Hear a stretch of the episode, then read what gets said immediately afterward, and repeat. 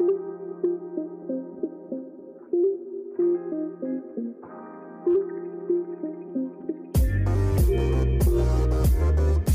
everyone, welcome back to another episode of Operation Climate, the podcast made by youth for youth, where we talk about climate solutions with cool people and learn about how we as young people and students can take action in the climate movement. My name is Catherine, and I'll be guiding you throughout this episode. This episode was produced and reported by three of our wonderful 2022 Operation Climate high school interns. Their names are Chloe, Cameron, and Rowena. Let's get into the episode. Most of us know the harmful effects of waste. Plastic waste contaminates nearly every point of the planet. Landfills pollute neighborhoods. We know this, but most of us aren't perfect when it comes to producing waste. My kitchen cabinet is still filled with plastic shopping bags, and when I order takeout, my trash can fills up with disposable packaging. What prevents us from being zero waste even though we know the harmful effects of waste? Here are some reasons that I came up with. One, the harmful impacts of waste do not impact us equally. Low income and BIPOC folks are more likely to live near waste facilities. The US also literally ships tens of millions of tons of plastic waste to poorer countries every month. Maybe many people aren't curbing their consumption because they feel like the waste they produce doesn't personally affect them. It magically disappears when the garbage truck comes to pick it up. Here's another reason I thought of. A reason that is probably relatable for a lot of us. Producing waste is convenient. Many of the systems that produce the resources we consume use materials that eventually become landfilled. Grocery stores and their plastic bags, restaurants and their styrofoam takeout containers. It's convenient for these places to use disposable materials. They can get it in bulk and they can get it for cheap. So we use them because they are what is offered to us. But what if the systems that we participated in made being zero waste the default?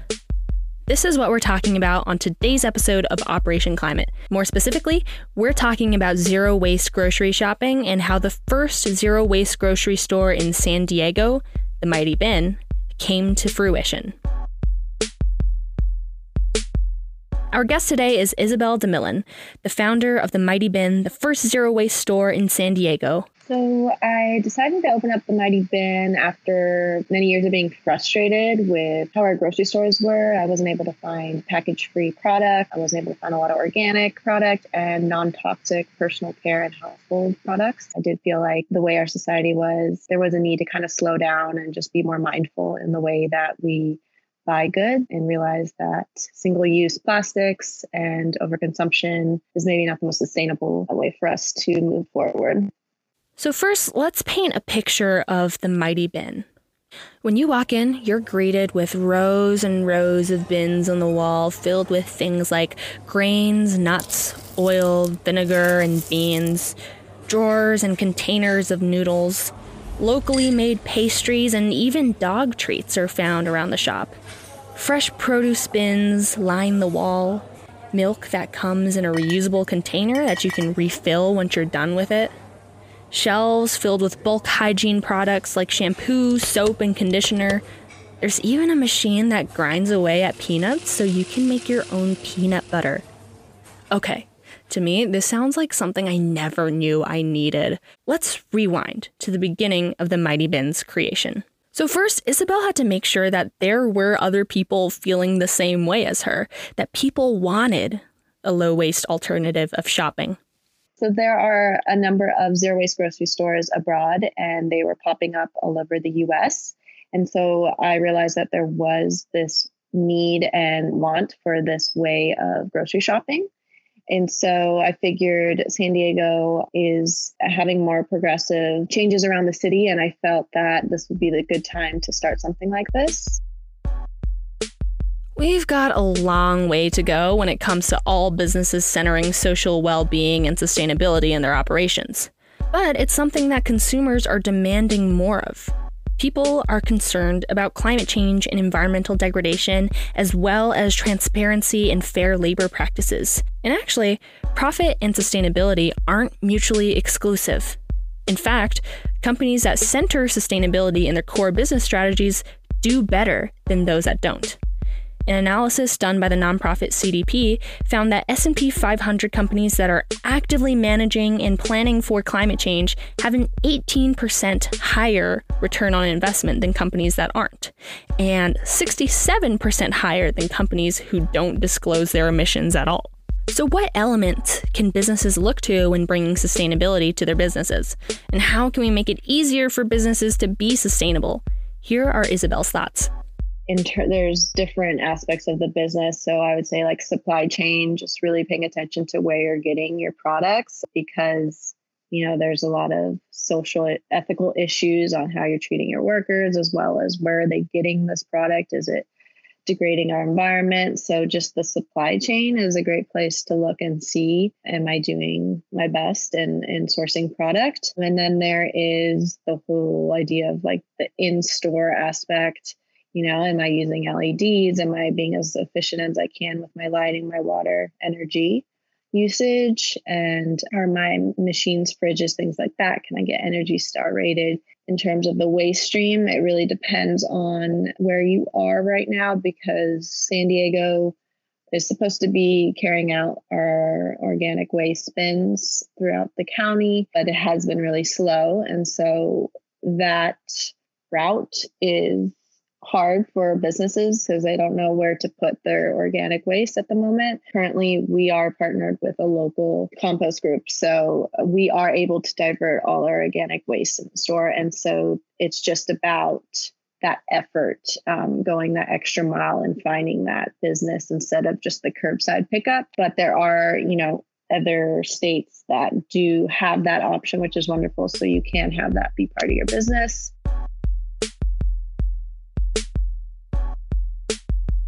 Um, a big mission for the store is convenience. And so I wanted to make sure that making these small switches in your life and just trying to lower your waste and just be more non toxic and um, less wasteful in your life. I wanted it to be convenient for people. And so I built my store on making it really easy for people to make these changes. So one of the things was composting. You know, I personally, I don't have a spot to compost. My, I don't have a yard or anything.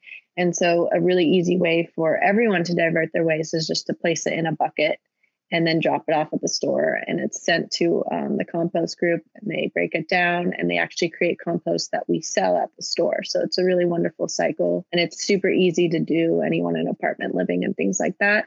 And not only is it food waste, but they accept any type of organic waste, so paper products and any other plant based products that we sell at our store. It's a really great way to divert all that organic waste from the landfill. Let's talk about making it convenient and accessible to be zero waste. Oftentimes, you see influencers promoting all these fancy, new, and expensive gadgets that will help you be zero waste, but we encourage you to look into what you already own in your household.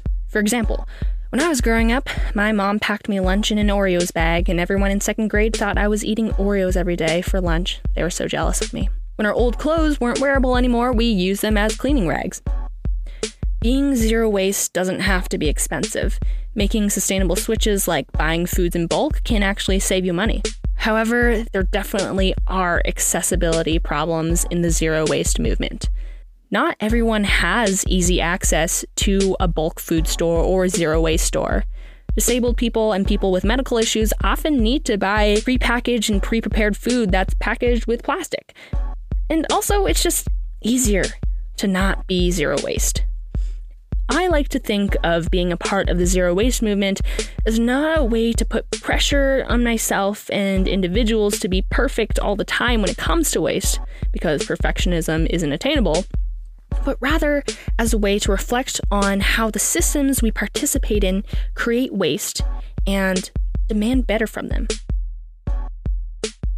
Curbing our waste production is possible. Just look at the response the Mighty Bin has gotten from the San Diego community. You know, I'm overseeing everything in the store and I can get pretty stressed out easily, but then, you know, you'll if I take a step step back and actually talk to the customers and they come in and just to hear how exciting this store is in our community and how They love the concept so much and they always say they'll be back. It's just, it kind of solidifies, you know, for me, I was supposed to open the store and it, it, it's a great concept. It's a great idea. And, and I'm doing a service for our community. And it's just, it's nice to just take that step back and kind of appreciate that. So far, we have had a lot of support. We've been able to um, really connect with other local businesses and other sustainable businesses and improve that community feel that I feel is much needed nowadays. Um, I think that we kind of lose that sense of community and support. And so that was a big goal of mine is to really create a community store. I would like to see a change in how we're making things and how we're packaging things and where we're sourcing things. We do need to support local more uh, local farms, local businesses, which is a big mission of the Mighty Bin. And we need to think about how we're manufacturing and packaging things. You know, single use plastic really needs to change. We need to support organic, regenerative farming. We need to support alternatives to plastic. Being more mindful on having less consumption be the priority of our lives. Okay, let's summarize this episode.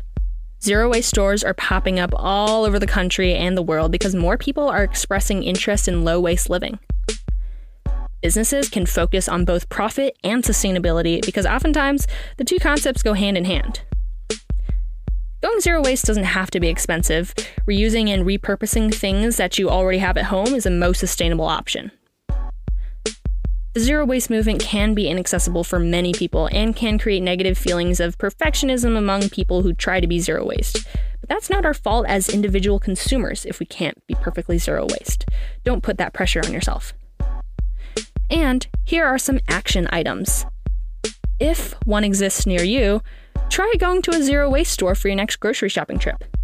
And if one doesn't exist, try making your regular shopping trip zero waste.